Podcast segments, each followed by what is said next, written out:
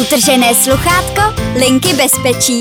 Příprava na přijímačky je složitá sama o sobě. Když k tomu doma ještě někdo křičí, rozhodně to nepomáhá. Jak se s tím vypořádala dívka v našem příběhu?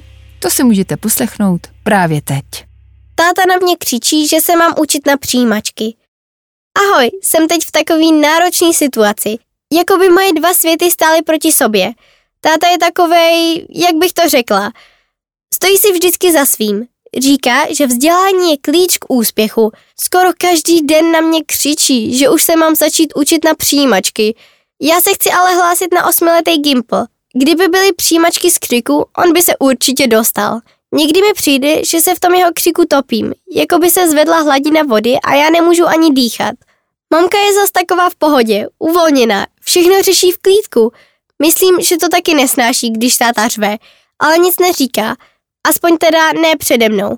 Ale vím, že se o tom baví, když u toho nejsem. Nechává to na mě, což je ale pro mě taky hrozně těžký, protože nevím, komu mám věřit a co dělat dál. Jestli věřit mamce, že až to budu cítit, mám začít, nebo tátovi, že když nezačnu hned, nedostanu se tam. Je to pro mě ale fakt dost těžký se k tomu učení dostat. Dneska jsem byla na návštěvě u babičky. Ona je inženýrka a taky si myslí, že je vzdělání důležitý. Já jsem se tam u ní dneska rozbrečela. Babička mi vyprávěla, že táta je asi přísnej po ní. Dneska jí mrzí, že mu víc nepomohla s učením a že my mladí to máme těžký. Ať přinesu příště testy a začneme se učit spolu. A když to nepůjde, budu potřebovat doučování. Takhle je to prej normální. A taky, že jsou sobotní doučování ve městě jako příprava na přijímačky a že mě tam klidně bude vozit. No, to bylo najednou o hodně lepší, ulevilo se mi. Když jsem pak přišla domů, čekala jsem na tátu a rovnou, když přišel domů, jsem řekla, že zašlu s babičkou a co mi všechno řekla. Nekřičel.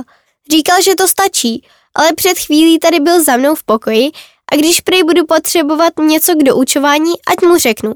Omluvil se mi, že byl hnusnej, ale že to myslel dobře, že ví, že je nervózní, ale má toho v práci moc a tak chce, aby mi to šlo rychleji. Ovšem jsme se pobavili, to bylo fajn. Já vím, že věřit můžu oběma, ale že bych to bez toho povídání s babičkou takhle nepochopila. Prostě, že s tím potřebuju taky někdy pomoct a že je normální, že mi to někdy nejde, jak si ostatní představujou. Tátovi jsem řekla, že mu to příště zkusím říct, až na mě bude křičet. Ať s tím přestane, že to vůbec nepomáhá. Naopak, pak mě úplně vypne. Tak uvidím, kdy mi něco, můžu jít vždycky za babičkou.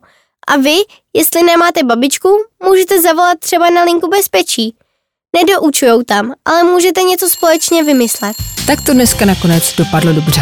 A pokud mi chcete napsat, jaký příběh byste chtěli slyšet v dalších dílech, napište mi na utržené sluchátko zavináč linkabezpečí.cz a třeba se objeví i v našem utrženém sluchátku.